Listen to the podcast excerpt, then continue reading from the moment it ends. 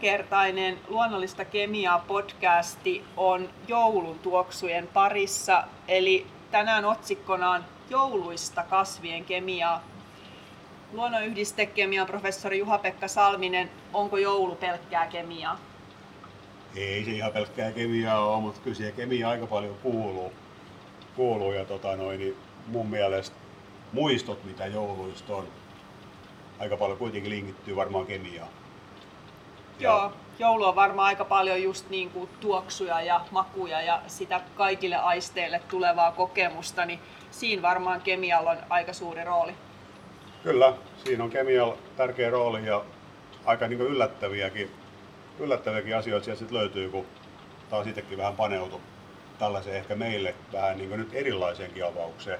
Ei ole vielä toistaiseksi kauhean paljon puhuttu tällaisista aika pienistä molekyyleistä, tuoksuvista molekyyleistä, jopa eteerisistä öljyistä, niin tämä on sillä aika mielenkiintoinen, erilainen maailma verrattuna aikaisempiin johonkin myrkkyihin tai tanniineihin tai keväisiin kahvihappojohdannaisiin.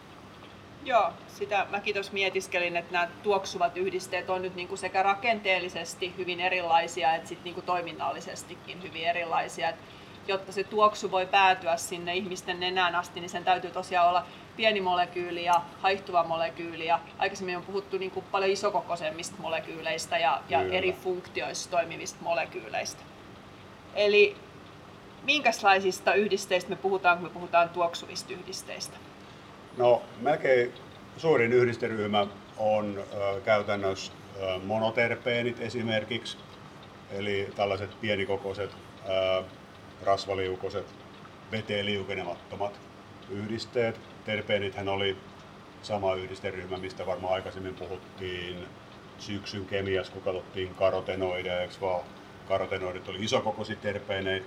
Me puhutaan paljon pienikokoisemmista terpeeneistä, mistä myöskin tavallaan rakennetaan karotenoidit, mutta nämä on sitten todellakin niin jopa neljä kertaa pienempiä, eli, eli paljon helpommin, helpommin haihtuvia, haihtuvia sit, ja monoterpeenit muistaa siitä, että niissä on käytännössä kymmenen hiiliatomia siellä rungossa. Ja toki sitten monoterpeenien rinnalla on muitakin pienikokoisia molekyylejä, joissa on sitten ehkä 6-10 noin keskimäärin myöskin hiiliatomia, mutta ne ei välttämättä sitten kuulukaan taas terpeenien luokkaan. Tänään me varmaan katsotaan käytännössä joko näitä monoterpeeneitä tai sitten vastaavan kokoisia vähän tonne fenolisten yhdisteiden biosynteesipolulle linkittyviä yhdisteitä. Eli vähän niin kuin kahta pää, pääluokkaa, pääluokkaa sitten, että tota, saadaan erilaisia ominaisuuksia, saadaan erilaisia tuoksuja. Tänään me ei ollakaan kasvitieteellisessä puutarhassa, vaan me ollaan ihan täällä kemian laitoksen labrassa ja täällä meillä on pyörimässä tässä edessä lämpölevyillä, dekantterilaseissa erilaisia uutteita.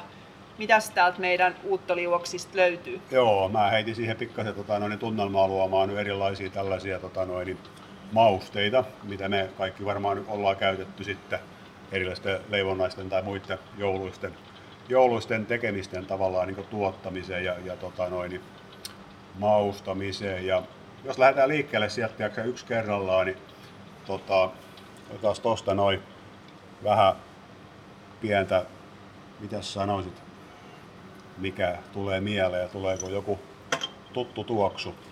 Tulee tuttu tuoksu ja ehkä tulee ensimmäisenä mieleen joulupuuro itselle, mutta varmaankaan se puuro ei ole toi mikä tuoksuu, vaan joo. se on varmaan sitten se kaneli.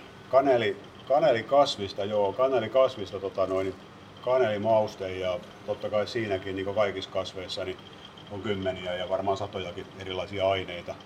Aineita sitten, mutta tota, se, se pääyhdiste, mikä sitten tuosta kanelikasvin eteeristen öljyjen seoksesta löytyy. Eli sieltä tulee se rasvaliukosta eteeristen öljyjen seos, vähän niin kuin tavallaan samanlaisia yhdisteitä, mitä nyt vaikka tiedätkö, saunan kiukaalle kehitellään eteerisiä öljyjä, niin tuota, siellä on sitten tämmöinen kanelialdehydi, on se, on se pääyhdiste, jonka sitten sanotaan olevan vastuussa tuosta päätuoksusta, mikä, mikä kanelista, kanelista tulee. Ja toi tosiaan melko pieni kokoinen, tuommoinen yhdeksän hiiltä, yhdeksän hiiltä, hiiltä rakenteessa sitten kanelialdehydissä, niin kuin nimestäkin kuulee, niin kanelialdehydi. biosynteesissä syntyy erilaisia kanelihappojohdannaisia. Mun mielestä sillä niin mielenkiintoinen, kun muistatko keväällä puhuttiin paljon kahvihappojohdannaisista, niin tota, kahvihappojohdannaisista syntyy näistä kanelihappojohdannaisista biosynteettisesti, eli tämä nyt tämä kanelialdehydi niin on pikkasen niin aikaisempi tuote sillä samalla biosynteesipolulla, mitä keväiset puut tekee sit Suomessa näitä kahvihappojohdannaisia. Ja se on aikaisempi tuote, se on vähän, vähän pienempi tuote siellä polulla ja nyt se sitten tuoksuu, tuoksuu tosiaan ja kanelipuitten kuoresta tätä sitten saadaan, tätä tuotetta käytännössä aika hauska onkin, koska silloin aikana itsekin tutkin kyseistä biosynteesipolkua aika paljon ja silloin toki tosiaan kanelihappo siellä vilahteli, mutta sitä ei koskaan jotenkin ajatellut sellainen niin kuin siitä kanelisilmin, vaan siitä sitten eteenpäin, mutta se on totta, että sehän Kyllä. on siellä samalla biosynteesipolulla kuin, kuin ne, ne keväisetkin yhdisteet. Joo, ja sitten vaan muistaa tosiaan, että tämä on sitten kanelialdehydi, että tota, siitä haposta sitten muodostunut johdos, johdos sitten käytännössä, niin toi Joo, mutta toi, samankaltaisuuksia löytyy paljon, paljon ja tota, noin, erilaisia toiminnallisuuksia suuks, suuksia sitten. Et, tota, tästä on ehkä hyvä muistaa tosiaan se, että tämä tosiaan valmistetaan niin tuosta kanelipuukuoresta. Ja sä kaupastakin saat ostaa varmaan niitä sellaisia tikkuja, eikö vaan? Niitä kuoressa on tehty sellaisia kaneli, kanelitankoja, kyllä Joo. juuri näin, kanelitankoja. Ja siitä niin näkeekin, että se on sellainen hyvin kova, kova kuoresta tehty tavallaan rulla rulla se kanelitanko. Siinä voi väitellä kysyä, että onkohan tämä kovin kestävällä pohjalla tämmöinen kanelin tuotanto sit siinä mielessä. Siinä se kasvi varmaan kuolee, kuolee sit siihen tietenkin, kun tehdään, tehdään niitä kanelitankoja siitä kuoresta. Joo, näitä erilaisia mausteita tehdäänkin tosiaan kasvien eri osista ja tosiaan tämä kaneli on varmaan kaikkein tuhoisin just siinä mielessä, että se tehdään siitä kuoresta ja se varmaan ei tee sillä kasville hirveän hyvää, että se kuori irrotetaan tähän maustetuotantoon. Joo, ei. Se on sitten tota, niin totta kai niin, että toi, se on sitä myötä selvä sit tuo uutta kanelia pukkaamaan ja totta kai kauheat plantasit pitää olla ja tavallaan kestää aika kauan, että saa sitten jaksaa se kanelikuori taas jaksaa uudesta kasvista tuot, tuottamaan lisää tätä materiaalia, että sillä hiukan, hiukan sit, tota, yksi syy ehkä kun miettii sitä, kun tuossa on muitakin syitä oikeastaan taustalle, että mistä paljon ehkä ihmiset nykypäivänä on tietoisiakin, että miksi kaneli ehkä pitäisi pikkasen säännöstellä niin käyttöäkin, että ei tämä ole pelkästään niin kivan tuoksunen. Itse tykkään korvapuusteista ja pippareista ja muuta, niin tämä ei välttämättä ole pelkästään niin hyväksi tämä kaneli. Et tota, vähän riippuu mistä kanelista me puhutaan. Niin vähän niin kuin kaikissa kasveissa, totta kai, eikö vaan kun siellä on tuhansia yhdisteitä, niin aika helposti voidaan kuvitella, että kaikissa kasveissa on varmaan hyviksi ja pahiksi eikö vaan, on hyvin yhdistetty pahoja yhdisteitä ja kanelista ihmiset tuntee jo, varmaan tiedäkin, tunnistaa yhden yhdisteen, mistä ne aika paljon puhuu usein, mikä tuota, noin, niin on haitallinen. Siellä on tällainen yhdiste kuin kumariini, joka on niin tunnistettu osittain niin haitalliseksi. Ehkä maksa, maksa haittaa saattaa aiheuttaa ihmisille tietenkin jälleen kerran vain riittävän suuressa määrin käytettynä kuten on puhuttu aikaisemminkin, että määrä tekee myrkyn ja niin edelleen. Ja tota, ei varmaan kannattaisi lähteä niin mitään aineet käyttää liikaa. Ei se on mielestäni varmaan aika hyvä elämän ohje, että, että kohtuus kaikessa. Mutta tosiaan näissä, näissä mausteina käytettävissä kasveissakin, niin aika monilla on, niillä on myös näitä lääkinnällisiä käyttöjä, varmaan vähän näistä samoista syistä, plus sit just, että jos jonkun rajan ylimentyä puhutaan sitten jo myrkyistä, kun puhutaan niin kuin näistäkin näistäkin yhdisteistä. Mutta jos pysytään näissä joulun pitoisuuksissa, jotka, jotka tuo meille sitä tunnelmaa ja on meille käyttökelpoisia, niin, niin, tota, niin se sopii tähän joulun tunnelmaan. Aika monesta näistä luonnosta saatavasta yhdisteestä on myös joku synteettinen versio olemassa, Joo, kun sit ihminen on yrittänyt varmaankin sitten säästellä niitä kasveja ehkä tai jostain muusta syystä sit kehitellä jonkun tämmöisen versio, jota pystyy sitten lapras kehittelemään. Että tota, niin, että on näitä luonnollisia mausteita ja sitten niiden näitä synteettisiä versioita. Kyllä, ja tota, noin, niin kaikissa omat hyvät ja huonot puolesi ja nyt kun luonnosta tota, asioita ulos, saadaan tuhansia yhdisteiden seoksia, niin sieltä tulee sitten mukana jotain sellaistakin, joka saattaa olla, saattaa olla jotakin sellaista, mitä ei joku sitten haluaisi. Mutta tosiaan hiukan kattelin noita raja-arvojakin, niin tota, vaikka sitä kumariin, niin esimerkiksi siellä olisi, mm. olisikin, niin tota, ei se nyt kuitenkaan 60 kiloa jos painaa, mä en paina 60 kiloa, mä haluaisin, että mä painaisin 60 kiloa, mutta jos mä painaisin sen verran, niin 6 milligrammaa saisi joka päivä syödä kumariinia. Tarkoittaa käytännössä sitä, että mä saisin joka päivä vetää lautasellisen riisipuuroa ja, ja korvapuustia vähän kaupan päälle, eikä siltikään tulisi mitään ongelmia niin noiden raja-arvojen suhteen. Mä veikkaan, että mä en kuitenkaan niin joka päivä sitä puuroa lautasellista syö ja, ja korvapuustia ja niin edelleen. Ja, tota, että siinä on se, että aika usein niin huolestutaan, niin kuin mekin tässä tavallaan nyt taustalla näiden tuoksujen yhteydessä, niin vähän niin kuin tässä puhutaan myöskin sit tällaisesta niin jouluisesta löydyn tuoksusta, mitä voitaisiin niin ehkä tässä tarjota sille. Mehän tehtiin kesällä tämä jalkakylpy, eikö tehtiinkin, ja se oli tavallaan niin juhannussauna. Niin me voitaisiin tarjota niin joulusaunaa tämmöistä löylytuoksua. Ja totta kai joku voisi olla huolissaan siitä, että mitä nyt sitten tapahtuu, kun se kumariinikin on pieni yhdisteeksi jollekin, ja jos sekin siellä sitten löylykiukalta haittuu, haittuu ja muuta, mutta tota, kyllä ne aineet on niin pieniä, ainemäärät on niin pieniä, mistä me siinä kohtaa puhutaan, ja, ja tota, sitten kun ne höyrystyy sinne, että varmaan kaikkea kuitenkaan joulusaunassa sitä kaikkea syntynyt, tiedätkö, niin höyryä itse varmaankaan pysty hengittämään, mitä siellä saunassa on, niin tota, että, että, että, tota, ei, ei niin kannata niin liian huolissaan toisaalta olla. Tai jos on liian huolissaan, niin, tota, niin itse kävin tuolla ostaa ostaa tota, noin luontaistuotekaupasta, niin Seilonin kaneli ja Seilonin kanelissa on paljon paljon pienemmät pitoisuudet sitten tätä, tätä kumaria, niin ei se niin valtavan kallista ollut, kun sitä kuitenkaan tarvitse varmaan käyttää tiedätkö, niin määrättömiä määriä.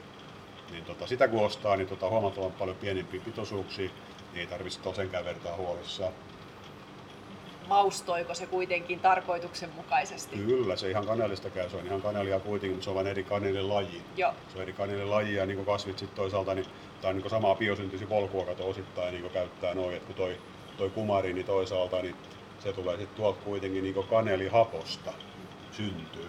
Se on tuommoinen, niin tulee ylimääräinen rengasrakenne tuohon rakenteeseen ja, ja tota, se on niin vähän tuommoinen kilpaileva niin tuote sitten tuon kanelialdehydin kanssa. Joku kasvi tekee sitä sitten enemmän, joku tekee vähän vähemmän. Riippuu vähän mitä niin sitten milloinkin tavoittelee. Mutta, mutta tota, ehkä sitä Ceylonin kanelia sitten voisi tavallaan käyttää, olisi tavallaan turvallisempi, turvallisempi vaihtoehto. Mutta tota, en olisi kauhean huolissaan ottaa huomioon, että ei kai kaneli niin kukaan oikeastaan käytä joka päivä kuitenkaan. Ellei mennä tiedätkö, johonkin, mitä nyt oli, itse tykkäsin joskus jostain kanelin omena myslistä ja sitten oli jossain, eikö ollutkin tota, oliko ksylitolpurkkaakin kanelimaustettua, eikö olikin kaikkea tällaista. Tietenkin menee överiksi tämä homma, että, että tota, sitten sit vähän kannattaa hiukan katsoa varmaan, että rauhoitus nyt kaneli jouluhomma, älä vedä joka päivä. Joo, pyhitetään, pyhitetään tietyt asiat sinne joululle. Ja varmaan se on ihan hyvä huomio, että sitten sellaiset ihmiset, jotka on, on yliherkkiä jollekin, että nämä vahvat mausteet voi olla myös sellaisia allergeeneja, jotka aiheuttaa sitten joillekin ihmisille voimakkaamman reaktio, mutta meille, meille, joilla ei ole semmoista yliherkkyyttä, niin tämä tuoksu on kyllä aika, aika mukava, mikä tässä nyt leijuu, kun me näitä, näitä mausteita tässä keitellään. Kyllä, aikamoinen tietopaketti jo pelkästä kanelista, että en ehkä ole tullut ajatelleeksi itse sitä, että, että viaton puuron päällinen onkin, onkin vaikka mitä ja just nämä haihtuvat ominaisuudet ja vähemmän haihtuvat ominaisuudet, hyvät ja pahat ominaisuudet ja, ja tuoksut ja pysyvämmät jutut. Kyllä. Selvä. Jos kaneli oli nyt meidän ensimmäinen joulun tuoksu kasveista, jota tässä käsiteltiin, niin mikä se olisi sitten seuraava? Uh mä menin pulla, pulla aasin sillalla itse. Mä tykkäsin siitä korvapuustista, jota mä sit syön kyllä, jos mä syön, niin varmaan enemmän kuin yhden päivässä, mutta mä suosin itselleni. Oli Seilonin kanali tai muuta, ei ole sit niin kauhean kuitenkaan vaarallista. Ää, pullasta tulee tota seuraava, tässä näin jo lämmennyt, lämmennyt tota, aika, aika selkeästi. Selkeästi kuitenkin aika tommonen erottuva, erottuva aromi. Kaardemummaa heitetään tota pullan päälle, heitetäänkin joku tykkää. Mä otin sen siihenkin, siihenkin sen takia, että tota, jouluhan liittyy, tai itse mielen, että jouluun liittyy tämmöiset maustetut kahvit myöskin, mitä monet, monet käyttää. Ja siellä on kaardimumma muun, muassa yhtenä tämmöisenä niin kahvi, kahvimausteena. Otin taas tämmöisenä toimimattomana aasinsiltana, missä varmaan tykkäät.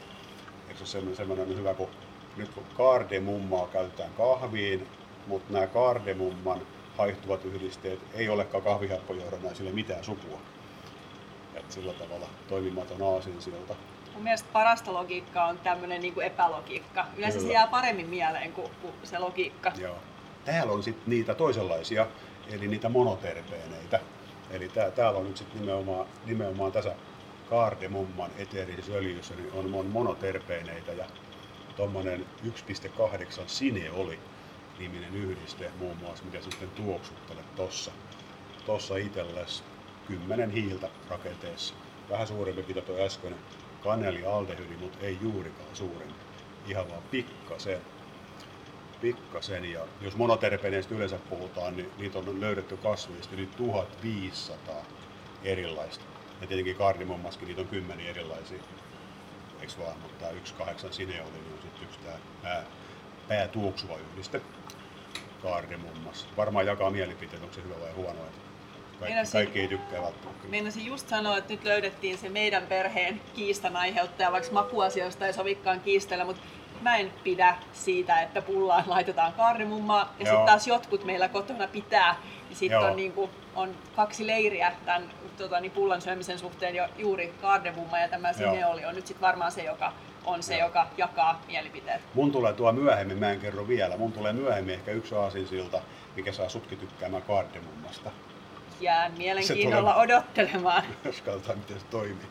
Joo, mutta se oli pullahommia, eikö se ollutkin? Pullahommia. Pullat, pullat kuuluu jouluun omalla tavallaan. Äitin pullat pelliltä tuoksuen.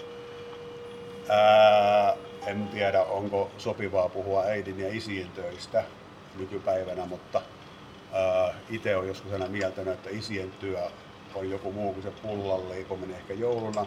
Mulla on ollut aika usein sellainen semmoisen lihaköntin laittaminen uuniin. Se on ollut niin se, minkä mä osaan, just pistää sinne ja ottaa pois, kun mittari näyttää sopivasti. Kinkkua siis. Ymmärsin. Kinkun päälle. Kinkun päälle tota noin, paitsi että saa toki pistää millaisen hunnun haluaa, hunajaa tai sinappia, mutta aika usein ihmiset myöskin tökkii siihen sellaisia kukkanuppuja. Kukkanuppuja. Tuleeko mieleen, millainen kukkanuppu voisi olla mauste, joka tulisi kinkun päälle? Kuivattuna. No, tähän vastaus on varmaankin neilikka. Se on neilikka, kyllä. Neilikkaa käytetään paljon pipparskakuissakin, eikö vaan? Pakko tuoksuttaa, että miltä neilikka tuoksuu. Koita sieltä. Se on varmaan ihan vielä hyvin tunnistettava, eikö vaan? Mä en oikein nyt osaa sanoa, että onko tämä tuttu tuoksu vai ei, mutta... Joo. Mut. Mulla on täällä valmiin myöskin tämmöisiä näin, mitä sit saa tota noin, kuuntelijatkin saa itse tehdä. Mulla on nelikkaa tässä myöskin viileänä, että mä oon aikaisemmin tehnyt, aikaisemmin tehnyt valmiiksi ihan niin kuin kylmänä. Kylmänäkin voisit niin tuoksutella lämpimään, ne tuoksuu niin paremmin, mutta, mutta tota, ihan vaan sen takia, että voitte käydä tämän podcastin jälkeen niin katsomassa tuolta Marian blogikirjoituksen, missä tavallaan me paljastettiin myöskin näitä löylytuoksureseptejä, niin voi koton sitten tehdä näitä samoja samoja liuoksia. Neilikka oli siellä yksi, yksi ainesosa siellä mukana. Mun mielestä paljon kestävämpi hei. Vähän niin kuin tuo kaardimummakin. Kaardimumma tehdään kaardimumman siemenistä. Että se kasvi on sillä lailla, niin ei siihen sitten kuole. Ja sama juttu tämä näin, että kuka nupuista kuivaamalla, niin aika kestävällä pohjalla tavallaan siinä mielessä, kun vertaa tuohon kaneliin. Kaneliin sitten tämä neilikkakin. Neilikka. Ja tota, eteerisissä öljyissä, niin nyt mennään sitten taas tota noin, niin askel taaksepäin, että mennään taas tuonne fenolisiin yhdisteisiin, eli sinne enemmän tuonne kanalihappojohdannaisiin takaisin, tänne neilikan kansia. Siellä on tuommoinen yhdiste kuin eugenoli. Eugenoli ja siinä on sitten taas 6, 7, siinä on 10, siitä näyttää, näyttää olla 10 Siinäkin. 10, 10 hiiliatomia. 10 tuntuu nyt olevan tämä 10, 10, 10 hiiliatomia, joo siinä on 10, että siinä on tullut yksi metyyliryhmä tavallaan niin sen yhdeksän lisäksi, niin siinä on kymmenen. Et sillain. Aika, aika samankokoisia siinä mielessä nämä on ollut, ollut tässä. Joo.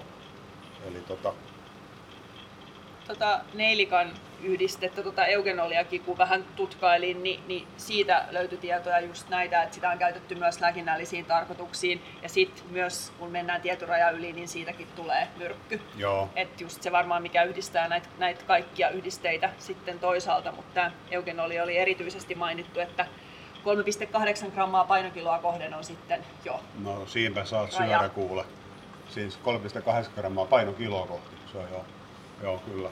Joo. Se on aika hurja, hurja, hurja määrä. Oliko se niinku eugenoli vai tota neilikkaa? Se oli, ihan eu, se oli varmaan puhtaan. ihan tota eugenolia. puhtaana, joo, joo, kyllä. Mutta niinhän se on, hei, niin se on, että niin kuin mä tuossa aikaisemminkin sanoin, niin ei, niinku, ei me, ei me niinku ketään varmaan yllätetä sillä tiedolla, että tuhansien yhdisteiden joukosta löytyy hyviksi ja pahiksi, mm. kun ei vaan löydy liikaa. Ja jos te löytyy kauhean kauhean vähän, niin sille ei tarvitsisi niinku itse kauheasti pelotella. Mutta toi mitä sä nyt sanoit, niin sehän on ihan hirveän paljon. On. Se on niin paljon, että jos niin paljon oikein neilikas olisi, niin varmaan sitä se ei saisi oikeasti käyttää. Se olisi kiellettyjä aineiden listalla tai kiellettyjä kasvien listalla. Se olisi myrkyllinen. Joo. Kyllä, mutta se on semmoinen hei, että sitä voi sitten neilikkaa käyttää, käyttää niin se haluaa, haluaa joulusen tuoksun. Glökijoukkoakin varmaan voi, voi ripauttaa. Semmoinen. Eli kaneli oli kuoresta, kaarnemumma oli siemenistä ja neilikka oli sieltä kukkien nupuista. Kyllä. Ja sitten kun puhutaan vähän sillä lailla, että toi sopii toi neilikka yhteen kanelin ja vaniljan kanssa, tulee tämmöisiä mieleyhtymiä, kuka nyt mistäkin sitten tykkää, kun näistähän kannattaa tehdä seoksia tietenkin. Vähän niin kuin kaikki kokkaaminen keittiössä on tämmöistä, tiiäksä, keittiökemia on niin kuin, ihan kemia ylipäänsä, niin seosten kemiaa, niin vanilja tuli sieltä sitten niin vastaan, niin mä ajattelin, mä en tiedä onko vanilja nyt kauhean tämmönen joulunen tuoksu, mutta ehkä se jälkiruuissa saattaa ollakin ja otin sen nyt tuohon sitten mukaan, muka, mukaan sen takia. Sekin on taas tämmöinen kestävä, kestävä kehityksen tuote omalla tavallaan, kun sitten taas tehdään noista, mitäs ne on, onko ne sitten noita, onko ne vaniljatankoja vai mitä, mitä ne on nimeltään sitten ne, kun tulee siitä se siemen, siemenkota, siemenkota sitten vanilja, vaniljakasvista, niin tuota, joka tapauksessa niin, niin tota, sekin on täysin uusiutuva luonnontuote, eikä tapaa sitä kasvia. Ja vaniljasta, millainen yhdiste vaniljasta löytyisi, joka olisi sellainen pienikokoinen ja haluaisimme, että siinä olisi 6, 7, 8, nyt on vain kahdeksan hiiliatomia olisiko sellainen 4-hydroksi 3 metoksi pentsaldehydi nimeltä Voi. vaniliini? No niin, nyt tuli, nyt tuli, tuli, tuli vaikeammalla nimellä ja tutumalla nimellä. Mua on niin monta kertaa nöyryytetty tässä näiden podcastien aikana, että nyt mä olin valmistautunut, valmistautunut siihen, kyllä. että tiedän oikean vastauksen. Joo, kyllä. Joo, hei, vaniliini. Se on myös aldehydi, niin kuin tuo ensimmäinenkin oli, kanelialdehydi. Öö, jokseenkin saman kokoinen, mutta tosiaan sitten yksi hiili vähemmän. Mutta tota noin, niin sen kaltainen, sen kaltainen yhdiste tosiaan, että tota, siihen liittyy moni semmoisia kivoja tarinoita, kun ihmiset on ehkä kuullut. Eikö se olekin? Ehkä. Sun täytyy kertoa, no, niin mä joo, kerron, että kyllä. kuullut tämän aikaisemmin. Ää, joku on kauhean huolissaan tämmöisistä, joskus lukee katoiksi luekin noissa tuoteselostuksista niin luontaisen kaltainen aromi, onko semmoinen termi? On, luontaisen joo. kaltainen aromi. Ja tota, sitten kun sulla on semmoinen, mikä tuoksuu vanilliinille tai vanili, vaniljalle, mutta siellä ei luokkaa, että siellä on vaniljaa tai vanilliinia, vaan siellä lukee siellä luontaisen kaltaisia aromeita. Tiedätkö minkä takia ihmiset vähän on järkyttyneitä ehkä sitten osittain sit, sit tiedosta? No, se on epäaitoa, se on keinotekoista. Ei, no ei, vält, niin, ei välttämättä ole keinotekoista, se saattaa olla todella, todellinen luontaistuote. Mutta kun sitä on mainittu, että se on sitä vanilliinia, niin ää, Majavan anaalirauhasista tulee sellaista eritettä, joka yllättäen tuoksuu miellyttävältä, jopa vaniljamaiselta. Ja sitten kun tästä on paljon niin levitetty tietoa, niin ihmiset on huolissaan, että joku heittää sitä, sitä Majavan anaalirauhastuodetta niin näihin elintarvikkeisiin, kun siellä lukee se luontaisen kaltainen aromi mä oon enemmän huolissaan siitä, minkälaisissa piireissä sä liikut, jos siellä kerrotaan tuollaisia tarinoita, koska mä en ollut koskaan kuullut tämmöistä tarinaa. Ai Nyt sä siis... ehkä pilasit mun kaikki vaniljanautintot. Ei, mutta siis tää toisaalta sitten on semmoinen tarina, että mä päästä sut tuskasta tässä mielessä. Siis sehän on totta kai kuvittele aika hankala kerätä, olekin? ja aika, aika tota noin, niin toisaalta myöskin niin kestämättömällä pohjalla ehkä sellainen, sellainen toiminta. Se on myöskin niin aika kallista toimintaa. Eli toi, käytännössä tämän ää, majavan anaalirauhasten tuotteen niin tota, noin käyttö rajoittuu siihen, että sitä käytetään kalliiden parfyymien tiedätkö, ainesosien tuottamiseen, että sieltä saadaan näitä tämmöisiä kivatuoksuisia aineita, mutta tota noin, niin sitten voi olla sulla aamuisin siellä pullossa, kun sä heittelet tiedätkö, päälle. Onneksi toi... mä en käytä mitään hajuvesiä. On niin. Joo, mutta ei tarvitse ei tarvi olla huolissaan niin jäätelöstä tai muusta, että siellä niin epätodennäköistä, että niin, niin kallista jäätelöä tehtäisiin, pantaisiin sitä tavaraa sinne. Sitä tavaraa sit, sit sinne. Joo, tämä vaniliini oli jotenkin mulle tutuin esimerkki ehkä niistä niin kuin synteettisistä näistä yhdisteistä, joita valmistetaan paljonkin varmaan niin tehtaassa, jotta saataisiin sitä, sitä vaniljan makua ja tuoksua elintarvikkeisiin ja, ja muuallekin. Ja itse asiassa sä sanoit, että, että, että vanilja ei ole sillä kasvilta tuhoisa, kun se otetaan sieltä, sieltä niistä siemenkodista, mutta lajina se taitaa olla uhanalainen. Ainakin semmoisen tiedon mä löysin, että et, et kuitenkin, kuitenkin sit, niinku se luontainen maustekin on niin suosittu, että se on tehnyt siitä lajista uhanalaisen. Joo, toi on totta kai niin harmillista tietenkin tällainen tota, ylikäyttö. ylikäyttö. Siinä mielessä tietenkin olisi, olisi aika perusteltua ää, löytää, eikö vaan, synteettireiteistä niin halvempia ja käyttökelpoisempia, että voitaisiin tavallaan sitten niin vähentää, vähentää totta kai sit sellaisten kasvien käyttöä, jotka on niin uhanalaisia. Tämä on aikaisemminkin keskustelu, mistä on puhuttu, että eikö ollutkin, muistat sitä, kun että joku, joku uhanalaiset lajit nykypäivänäkin, niin olisi, olisi tavallaan niin hyvä, että löydettäisiin sieltä jotain arvokasta kemiaa, eikö vaan, että saataisiin niille arvoa, mutta tässä on tämä kolikon toinen puoli. Sitten kun niistä tulee liian arvokkaita, niin, tota, no, niin saattaa tulla uhanalaisia, että se heittää niin häräpölyä se, se yhtälö. Mutta uhanalaisistakin voitaisiin tavallaan saada sitten niin tavallaan suojeltumpia, kun löydetään se arvo sieltä kemiallisesti, mitä voitaisiin sitten oppia hyödyntää niin kestävällä, kestävällä pohjalla. Mulla on hei tässä sun yksi vanilja, vanilja hajunen tuote, haluks, haluks haistella? Mä en ihan varma, että mistä tää on. Haisteeko sun mielestä? Koitas. Mä suhtaudun tähän nyt ennakkoluulottomasti, otan vastaan dekantterilasin ja tuoksutan. Kyllä. Onko sun mielestä miellyttävä? No, mun mielestä se vanilja on jotenkin tässä aika niin kuin vaisuna. Joo, se on nyt kylmää. Kylmää, se voi olla siinä hiukan sen takia.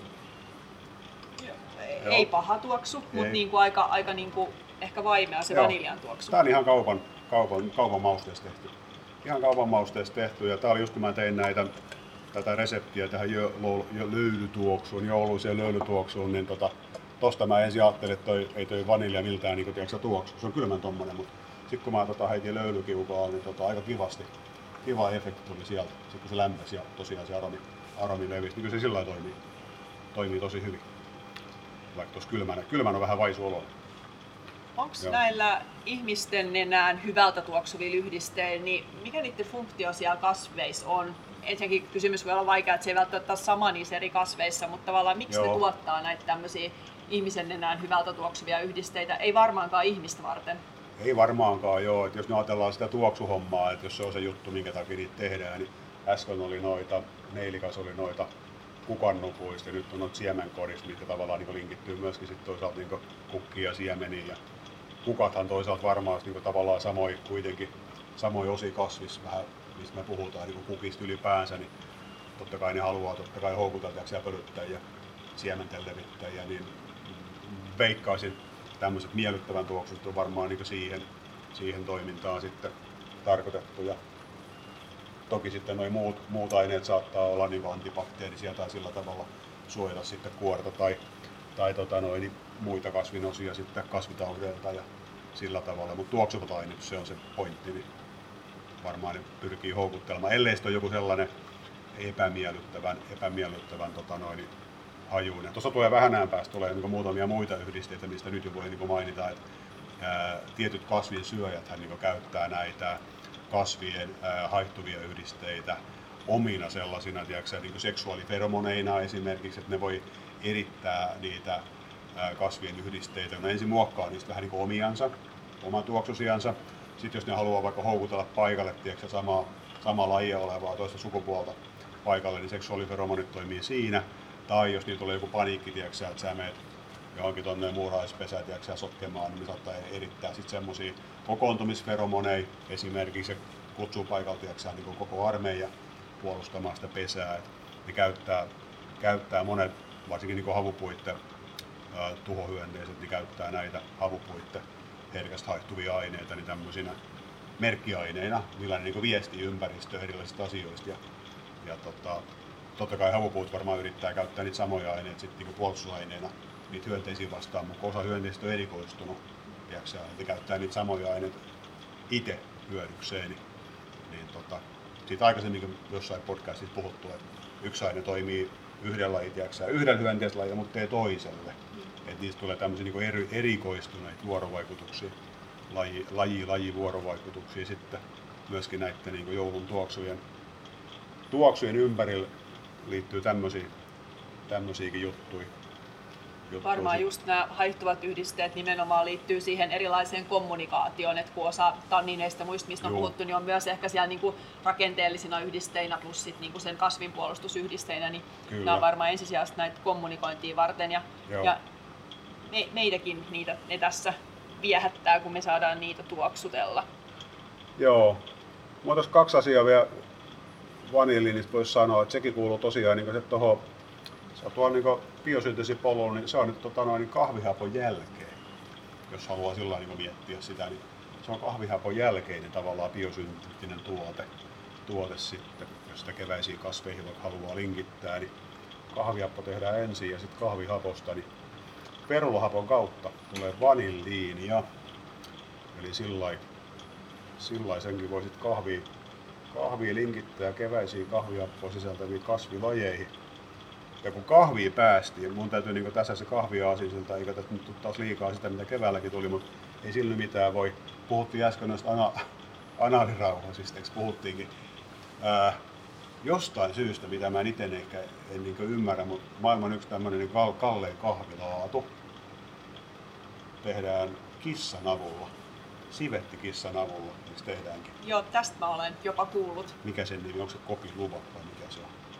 Oliko se suurin piirtein sen niminen, mutta kuitenkin niin kuin, eli kahvipavut menee kissan elimistö läpi. Sen jälkeen ne on entistä arvokkaampia ja niistä tehdään niin tällaista erittäin, erittäin tota noin, kuuluisa kahvi. Sivettikissa kahvi. Ja jos sä tiedät, mikä on kofeiinin niin rakenteelta, kofeiinirakenne, ja jos tiedät, mikä on virtsahaporakenne, ne on niin hirvittävän paljon samanäköisiä. Voitte katsoa googlettamalla. Kofeiini ja virtsahappo.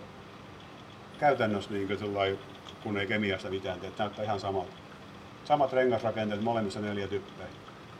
Eli ei se nyt sillä kauhean ihmeellistä välttämättä ole, eikö vaan, että se samankaltainen tuottaa sinne niin samankaltaisia ehkä aromeja, mitä sitten on tuossa kofeiinis, kofeiiniskin. Jos se virtsahappo olisi nimetty virtsahapoksi, niin se ei välttämättä kuulostaisi niin pahalta. Mm. Muistan joskus käyttäneeni aika paljon aikaa jonkun hienon tuntemattoman yhdisteen tunnistamiseksi, jossa oli Kyllä. typpeä ja kaikkea, ja sitten kaiken sen työn jälkeen se oli nimenomaan virtsahappo. Kyllä. Ja luultiin silloin, että me löydettiin jotain suurta ja uutta. Hei, ja... se oli uutta. Se oli uutta silloin, koska me löydettiin silloin aikoinaan, niin se oli hyönteisten puriinimetabolian tuote. Eli tota, sitä ei käytännössä niin me ei löydetty sitten sieltä hyönteisten kasviravinnosta, vaan ne niin tavallaan hajotti, hajotti sitten puriinimetaboliasta. Tota, noin, niin sieltä tuli iso määrä virtsahappoa. Jos olisit sen silloin tiennyt, olisit ehkä oppinut tekemään uusia entistä aromakkaampia kahvilaatuja jalostamaan tätä tietoa jotenkin hyväksi. Mm. Tässä alkaa liiketoimintasuunnitelma kehittyä tässä samalla kun näitä podcasteja tehdään. Katsotaan vaan mitä seuraavan joulun markkinoille löytyy. Joo. Varian ureahappokahvi tai jotain sellaista.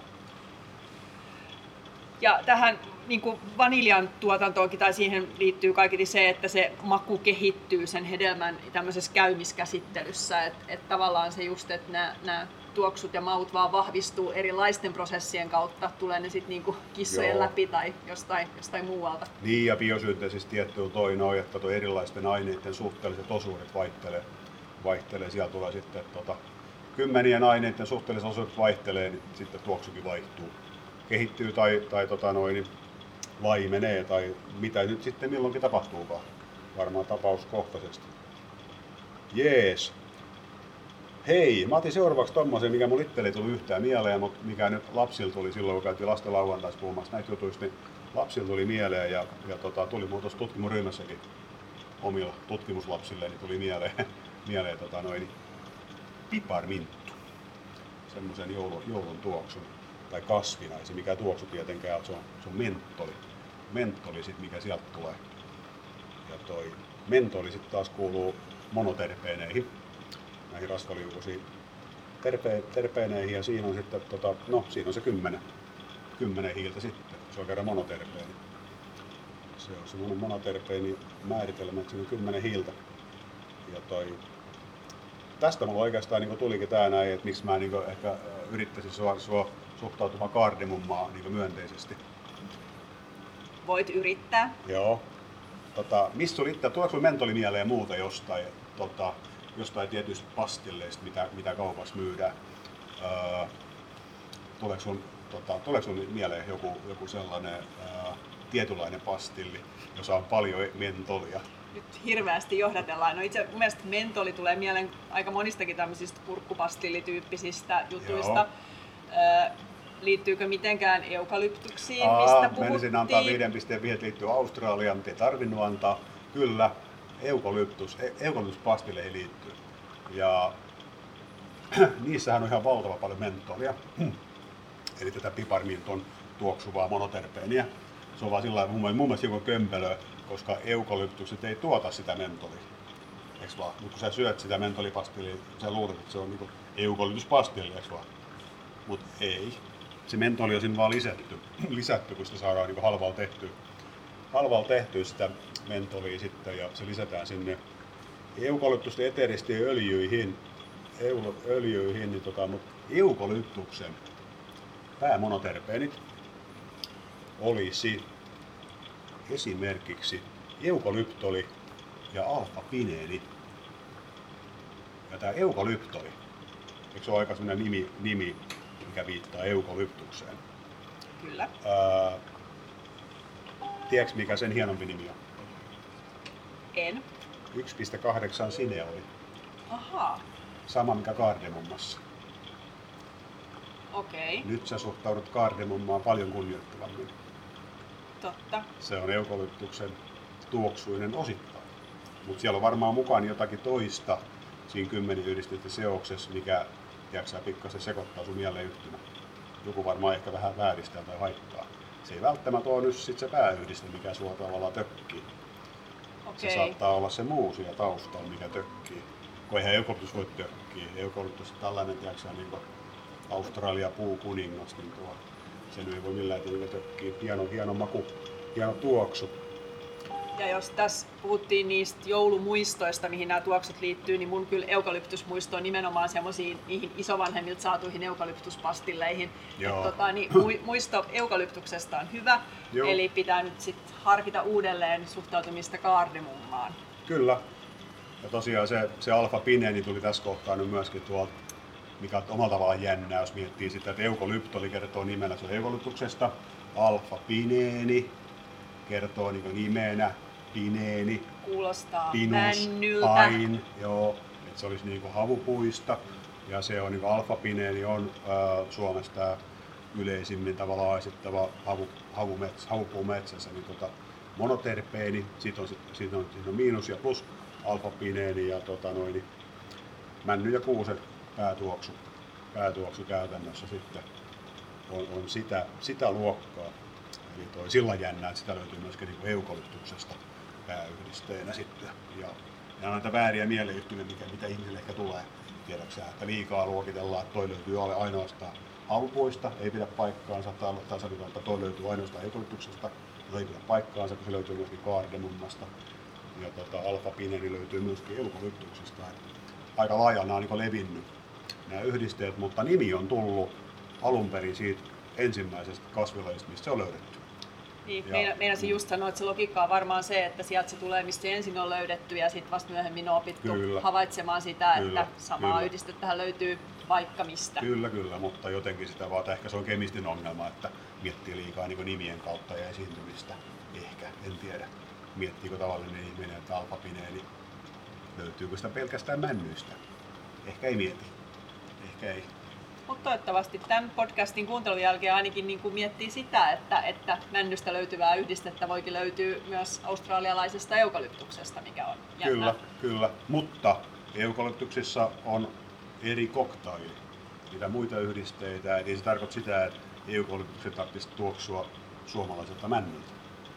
Ei sitä tarkoita. Että se koktaili on erilainen. Niin kuin parfyymeikin tehdään näistä aineista, niin ne on kymmeniä aineita seoksia. Samoista aineista saadaan eri tuoksu. Ja nyt on pakko, kun tässä labras ollaan ja tuossa vieressäkin äh, onko UPLC vai HPLC-laitteet hurisevat kotoisasti, niin, niin näitä yhdisteitä sit analysoidaan varmaan jollain, jollain kaasukromatografeilla vai millä, jotta Joo. just päästään kiinni noihin suhteisiin, että, että millä perusteella tekin olette sitten tämä Labras nähnyt, että mitä niissä oikeasti on näissä eri kasveissa, näitä haihtuviakin yhdisteitä ja mitkä ne koktailit on ja sitten voi yhdistää sen tähän tuoksukokemukseen. Kyllä, että haihtuvia yhdistet käytännössä kaasukromatografisesti analysoidaan.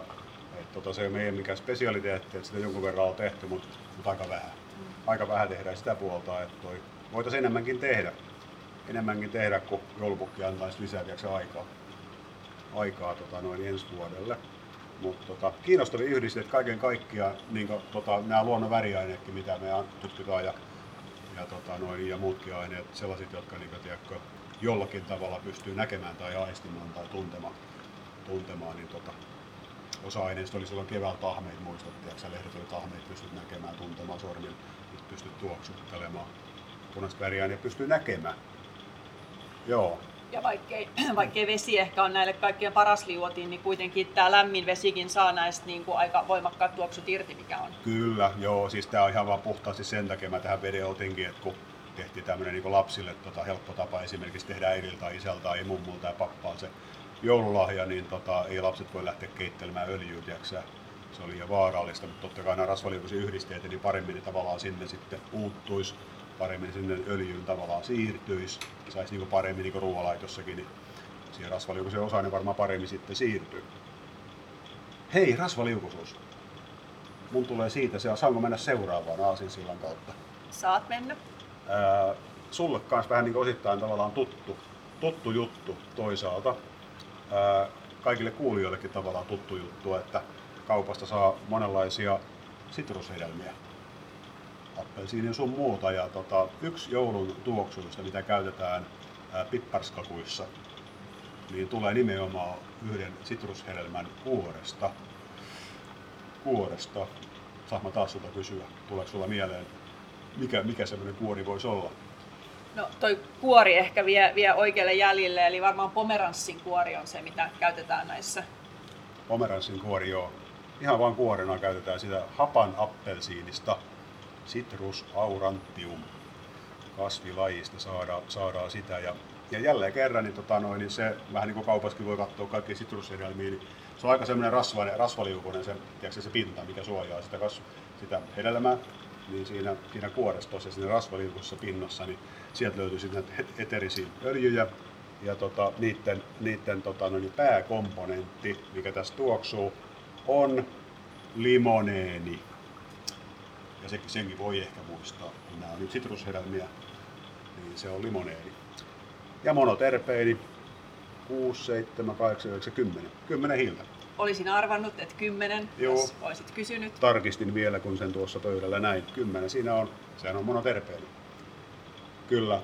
Ja tämänkin mä niin tavallaan linkitän ää, kevään kemiaa sillä että kevään kemiasta muistat ihan hyvin rasvaliukoiseen koivunlehden pintaan kerääntyi, kertyi suuria määriä rasvaliukoisia flavonoideja, eikö vaan? Ja rasvaliukoiset flavonoidit, niin ne on nimenomaan hirveän tyypillisiä noiden sitrushedelmien tiiäksä, kuoren pinnalle. Appelsiinit, sitrushedelmät, muut, mitä kaupassa niin voit, voit tiiäksä, niin löytää ja hakea. Niin tota, jos joskus on kiinnostunut tavallaan niin siitä, että mitä sieltä, joskus sitä raastetaan tiiäksä, muutenkin, ruoanlaittoa ja muuta, niin toi, no sillä lailla vaan, niin on erityisen voimakkaasti metyloituneita, että kun koivulehdessäkin, niin siellä on vapaita vielä niitä hydroksyyliryhmiä kohtuu paljon, ja kaikki niin metyloituneita, niin jossain sitrushedelmissä noin flavonoidit menee niin ihan överiksi, että kaikki OH-ryhmät on metyloituneita, joskus vielä hiileenkin liittyy metyloryhmiä, ne on, niin kuin, ne on todella rasvaliukoisia. Tota, semmoinen vielä niin ylimääräisenä kevään kemiaan taas niin linkittyvänä asiana, asiana sitten. Tota. Mua aina niissä resepteissä, mihin pyydetään raastamaan jotakin kuorta, niin mietityttää ne kaikki torjunta-aineet ja muut, mitä siinä kuoressa joo, on. Joo, aivan, totta. Joo, kyllä, kyllä, joo, joo. Sitten kannattaa varmaan tehdä jotain ennen kuin lähtee raastamaan. Raastamaan tietenkin, joo, kyllä. vähintäänkin pestä huolellisesti, joten jos ei mitään, mitään muuta. Joo. Noit pomeransseja ei kai hirveästi itse asiassa olekaan missään niin kuin hedelmäosastolla kaupassa, että se varmaan niin kuin helpoiten löytyy sieltä maustehyllystä Joo, ihan en, niin kuin valmiina.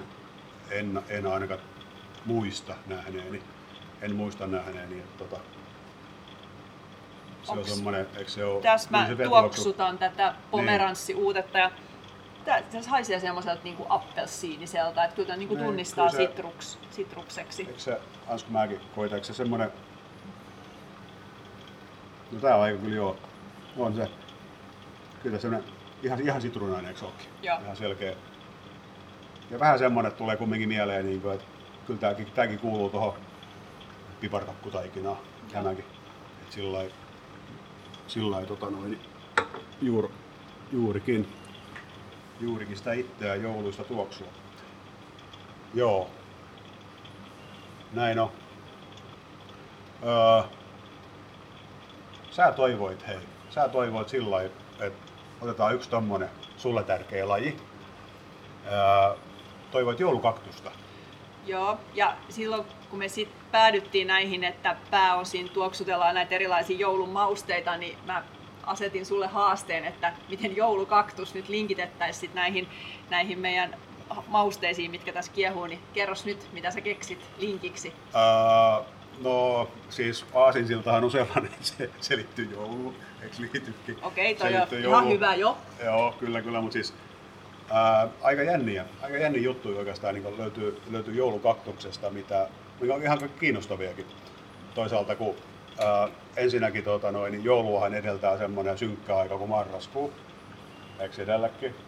Tota, ja, ja toi, Olen yrittänyt aktiivisesti unohtaa, mutta joo, taisi joo, olla joo, mutta kerroin taas, kerroin, muistutin sinua siitä, sen takia siitä, että ää, joulukaktus, niin se on ää, kahden lajin risteytys, risteymä. Ja tota noin, niin se on tehty siis marraskuun kaktuksesta. Se on se toinen laji, mitä on käytetty. Marraskuun kaktuksesta on tehty risteytys, on syntynyt joulukaktus. Eli sieltähän se joulukin tulee, eikö tuukki, synkän marraskuun kautta. Niin se on niin joulukaktuksen tavallaan syntytarina, jos sillä tavalla ajatellaan. Ja mikä joulukaktuksessa mua niin kemiallisesti eniten niin tavallaan ää, pidin, pidin erittäin niin kuin, todella mielenkiintoisena ää, sitä tietoa, että vaikka itse en nyt kyllä pidä tästä mitenkään, mutta kerron sen siitä huolimatta, tai kysynpä nyt sinulta, että tykkääkö sä rosollista? Mä oon ehkä oppinut tykkäämään siitä. Se on, niin kuin, ei ole ollut sellainen kautta aikojen mun suosikki, mutta, mutta se on kyllä aika raikas joulupöydän lisä. Joo, ok. Ihan ok. Ja monethan tykkää, mä, täytyy tykätä, kun kaikki sitä tyrkyttää. Joo. Mutta siis, no niin, mennäänpä eteenpäin. Öö, sieltäpä löytyy sellainen kasvis kuin punajuuri, mm-hmm. eikö löydykin? Punajuuri ja tota noin, olisiko uskonut, että punajuuri, punajuurella on tota noin, hirvittävän läheiset sukulaisuussuhteet tuohon joulukaktukseen? Olisiko arvannut? Tätä en olisi ehkä arvannut. Tähän on pakko kertoa se, että tota, niin, mä oon tehnyt punajuuresta kaakaon korviketta partioleirille. Semmoisen ohjeen löysin joskus ja tehtiin partiolaisten kanssa kuivatusta punajuuresta kaakaon korviketta. No niin. Tämä oli se, mihin mä olisin osannut vastata, mutta ok. linkki No joulukaktukseen. toikin on ihan jännä. Toi on jännä. Oliko, oliko se jotenkin paahdettua vai miten se sitten oli? Oliko se jotenkin poltettua punajuurta tai miten se? Saattaa olla, että se oli kylmäkuivattua Joo. punajuurta. Ok. ok. Ää, mutta siis kato, kun toi ää, kaktuksethan kuuluu tietty niin kaktuskasvien, kaktasee kasviheimo. Ja tota, sen kasviheimon yläpuolella, niin heimojen yläpuolella yle- ylipäänsä, niin on, on niin kasvilahkot. Ja se lahko, mikä sen, mikä sen kaktuskasviheimon yläpuolella on, niin, tota, noin, niin on Caryophyllales lahko. Ja siihen samaan lahkoon kuuluu myöskin noin punajuuret, jotka kuuluu sitten taas revonhäntäkasvien amaranta C-kasviheimo. Tiedätkö, ne tulevat lahkopuolet, tiedätkö, jakaantuu kasvievoluutio, tiedätkö, punajuuret sisältävää ja joulukaktus sisältävää heimoa, kun mennään alaspäin. Eli ylä, ylätaso evoluutios niin on tiedätkö, yhteisiä linkityksiä hyvin voimakkaasti. Ja mikä on jännittävää mun mielestä on se, että tiedätkö, millä tämä liittyy ruskan kemiaan. mä yritin jo niinku nähdä tämän, niinku tämän linkityksen tähän joulun kemiaan, mutta nyt mä putosin jo reestä. Ei tarvii kato. Joulu on punainen, eikö se olekin? Joo. Joulu on punainen, punainen on muutenkin kauhean kiva väri. Joulu on punainen, punajuurikin on punainen, eikö se olekin? Joo. Roskakin on punainen, eikö se olekin? Roskasta puhuttiin, että siellä on antosyönei, eikö se olekin? On. Onks, eikö se oikein jännä, että tämä Karjo Fyllales, tämä lahko, mistä tulee sitten tämä kaktukset ja punajuuret, sisältävät nämä kasviheimot, niin nämä pirulaiset ei tee lainkaan antosyönei. Ei lainkaan. Kaikesta punaisuudestaan huolimatta. Tyypit on aivan punaisia, mutta ei tee punaisia väriaineita, paitsi tekee tietenkin, mutta ei ole antosyöneitä. Ja todella merkillistä. Ne on korvannut siis antosyöanit kokonaan nyt sit näiden punajuuristuttujen niin punaisten väriaineiden avulla. Ja, ja ne on sit noita, noita tota, noihin puhutaan petalaiineista. Petalaiineista, kun punajuuren latinankielinen nimi on beta vulgaris. Ne on petalaiineja. Ja sitten petalaiinien yksi, yksi tota alaryhmä on beta-syanit, jos siitä muistaa. On antosyanit, niin nyt on beta-syanit. Vau. Eikö ookin? Ja nämä on, niinku, nää on niinku tavallaan sama asia kuin ruskan kemia, mutta mut ihan eri asia. On aivan eri ihmisten ryhmä ja kasvievoluutio, on tehnyt tämmöisen tempun. Tota, nämä, pukkaa sitten ihan eri puna, punaisia aineita. Ja mikä näiden punaisten aineiden mun mielestä kaikkein hienoin puoli on, on se, että näistä löytyy nyt typpeä. Aikaisemminhan noista punaisista väriaineista, antosuaineista ei löytynyt typpeä, kun oli polyfenoleja typeistä, typpeä sisältävistä, kun aikaisemmin puhuttu niin alkaloideista, jotka on niin luonnon tämmöisiä tiedätkö, voimakkaita myrkkyjä. Niin nyt näistä, näistä löytyy näistä betalaiineista, beta-syaneista, niin sieltä löytyy, ne on siis aminohapoista, aminohapoista johdettu. Eli sen takia sieltä löytyy, löytyy typpeä rakenteesta, rakenteesta sitten. Nämä on nyt vähän tommosia, vähän monimutkaisempia rakenteita, saattaa olla sokereitakin kiinni sitten siinä, siinä perus, perusrakenteessa, mutta toi, mutta sitä kautta mun mielestä niin toi tommonen joululinkitys joulukaktuksesta. Aika upea linkitys. Meiltä on pyydetty aina silloin tällöin näitä, näitä, näiden yhdisteiden rakenteita, mutta mä taidan nyt toivoa joulupukilta tämmöistä huoneen taulua, missä on tämä joulukaktuksen ja punajuuren linkitys ja, ja se näkyvillä, niin semmoinen voisi tehdä mut iloiseksi. Pannaan siihen vielä kasvilahkot ja kasviheimot näkyviin ja tiedätkö, vedetään siitä evoluutiosta linkitys. Kasvikemia evoluutio. Näin jouluni Mm. alkaa olla pelastettu. Kyllä. Ja se, miksi mä toivoin tätä lajia, kun tässä nyt on puhuttu koko ajan niistä muistoista, joita nämä kaikki tuo, niin niitä joulukaktus on meidän perheessä ollut semmoinen sukupolvelta toiselle periytynyt kasvi, joka on periytynyt niin kuin mun isoäidiltä niin kuin meidän sukupolvelle. Ja se oikeasti puhkeaa kukkaan aina jouluna. Se on jotenkin niin kuin hämmästyttävää, Okei, että tai niin siitä oikeasti tavallaan tietää, että missä vaiheessa vuotta ollaan menossa, kun se joulukaktus alkaa tuottaa kukkia. Ja mä yritin sitä vähän tutkiakin, että miksi tänä vuoden mm. synkkänä hetkenä ja kun päivä on lyhimmillään ja on tosi pimeätä, niin, niin se kasvi sit kaipaa sitä. Sen hoito-ohjeeksi annettiin, että vähän vettä ja pidä pimeässä tyyppisesti. Aha. Ja siksi se on varmaan kasvi, mikä, minkä mäkin saa jotenkin pärjäämään, kun siinä on tämmöiset helpot hoito-ohjeet, että älä hoida Ja hyvin pärjää. ja hyvin pärjää. Joo. Ja alkaa kukkia aina jouluisin kauniin punaisin kukin. No se on juuri näin, että jos me oltaisiin nyt oltu tuolla kasvitieteellisessä puutarhalla, mihin nyt ei tällä kertaa menty, niin sielläkin tosiaan tämä Uuden-Seelannin joulupuu, siis maurihehkupuu, Metrosidores excelsa, niin tota, se on nimenomaan semmoinen, että Turussa se ei kuki punaisena jouluna, kun se ei tajua, että se ei ole Uudessa-Seelannissa. Mutta Uudessa-Seelannissa, eli siellä missä kasvaa normaalisti, niin se nimenomaan kans kukkii punaisena nimenomaan jouluna. Ja, Ja- muistanko väärin, että oliko joulukaktus siellä kasvitieteellisessä, niin oliko se siellä jossain Se oli- kylmimmissä osissa? No se oli käytännössä siinä samassa araukarjahuoneessa, niitä on useampia araukarjahuoneessa siinä samassa, niin sillä, sillä vähän, vähän viileämpi kuin ne trooppiset alueet. Että se ei ole se lämmin, lämmin, lämpimin alue, alue siellä. Joo. Mutta tota, sillä lailla. Ja aikoinaan kun itse kävin joskus tota Australiassa visiteeraamassa noita eukalyptuksia sun muita, niin joulun tienoilla, niin siellä oli kyllä ihan, ihan hirveästi näitä tämmöisiä vastaavia, vastaavia maurihekupuun kaltaisia, tiedätkö, niin punaisina kukkivia, kukkivia lajeja, lajeja, lajeja. että se ei ole pelkkä uuden seelannin homma, vaan se on Australiassakin aika voimakas. Hienon näköisiä, todella loistavia. Tämmöisiä kaikkia niin lamppuharia, jos muistat lamppuharia, käytettiin silloin siellä puutarhaa, niin tämän, tämän tyyppisiä niin tosi, tosi isokokoisia punaisia hukkia. Punaisia hukkia.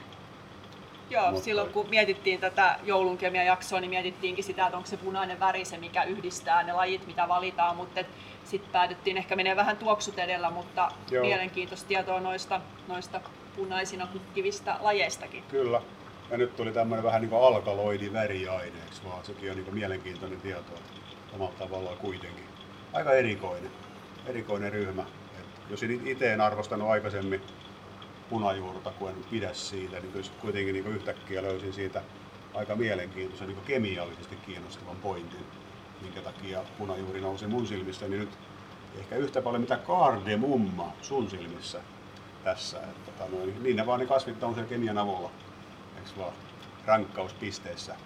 Näin se on, mm. ja mä muistelisin, että sä oot sanonut jossain kohtaa, että sä oot kova kaakaon juoja, niin nyt tää vinkki siitä, että punajuuresta voi tehdä tätä kaakaon korviketta, niin saattaa ehkä vähän vielä lämmittää sun punajuurisuhdetta. Joo, vähän se meni tosta ohi ja tosta sisään, vai kummin päin, mutta katsotaan, katsotaan, jos löytyisi jostain. Vois koittaa, vois koittaa, hei. Koskaan ei häviä, jos koittaa. Se on näin mm. totta. Ja ehkä tähän loppuun voisikin sit myös sitä, että sä oot koittanutkin tätä, tota, niin tehdä näistä joulun tuoksuista tämmöistä tosiaan jouluista löylyseosta, jota voisi käyttää, että joulusaunaan saataisiin nämä joulun tunnelmat. Ja Kyllä. Miten toimi?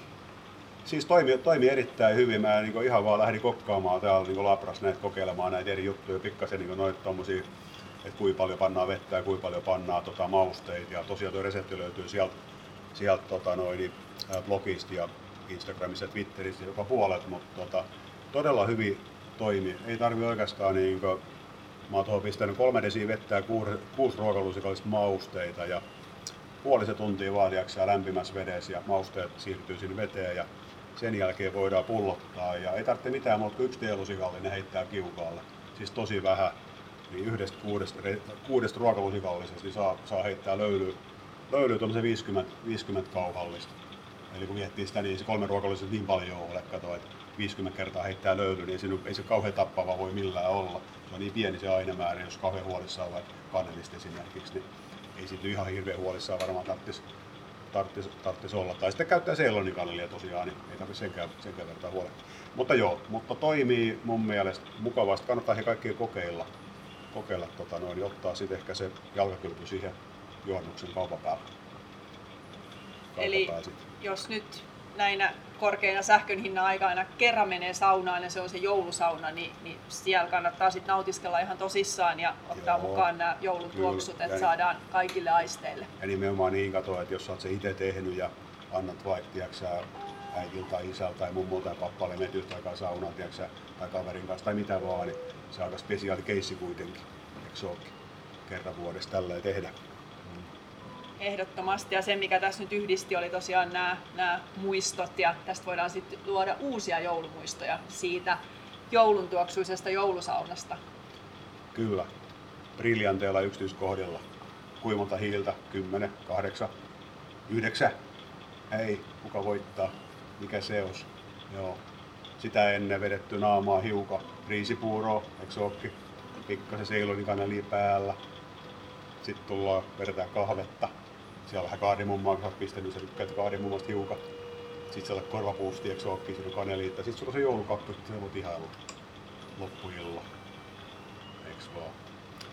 Joo, mutta siis tota, noi, erilaisia elämyksiä kemia tuottaa ja tää on mukava, kun tämän pystyy niin aistimaan. On konkreettinen. Joo. Sitten, mistä mun mielestä lapset tykkää kokata, eikö vaan? Saa kokata keittiössä vapaasti. Ja haisee pippareille. Sekin on kiva. Joo, se mun mielestä tämän luonnollista kemiaa-hankkeen tavoite siinä on niin kuin parhaimmillaan, että kaikille aisteille ja kaikille eri kohderyhmille ja jokaiselle tavallaan niiden omien kiinnostuksen kohteiden mukaan, niin sitten kun sitä kemiaa tulee joka puolelta, ihan mm. sieltä hengitysilmastakin, niin sitten ei voi enää välttää. Ei, siitä saattaa jopa kiinnostua. Ei siinä sitten enää mitään voi. Se on meno sitten. Näin se on. Ja mekin varmaan nyt sit jatketaan jouluvalmistelujen suuntaan ja kiitetään tämän podcastin osalta. Se oli jouluisten kasvien kemiasta ja seuraavalla kerralla sitten taas jotain uutta ja jännää. Kyllä, mä rupean nyt pullottaa näitä tuoksuja tästä näin. Ei kannata heittää menemään. Joo, ei mitään. Katsotaan mitä joulu tuo tullassa. Näin tehdään. Joo, palataan. Palataan. Kiitos.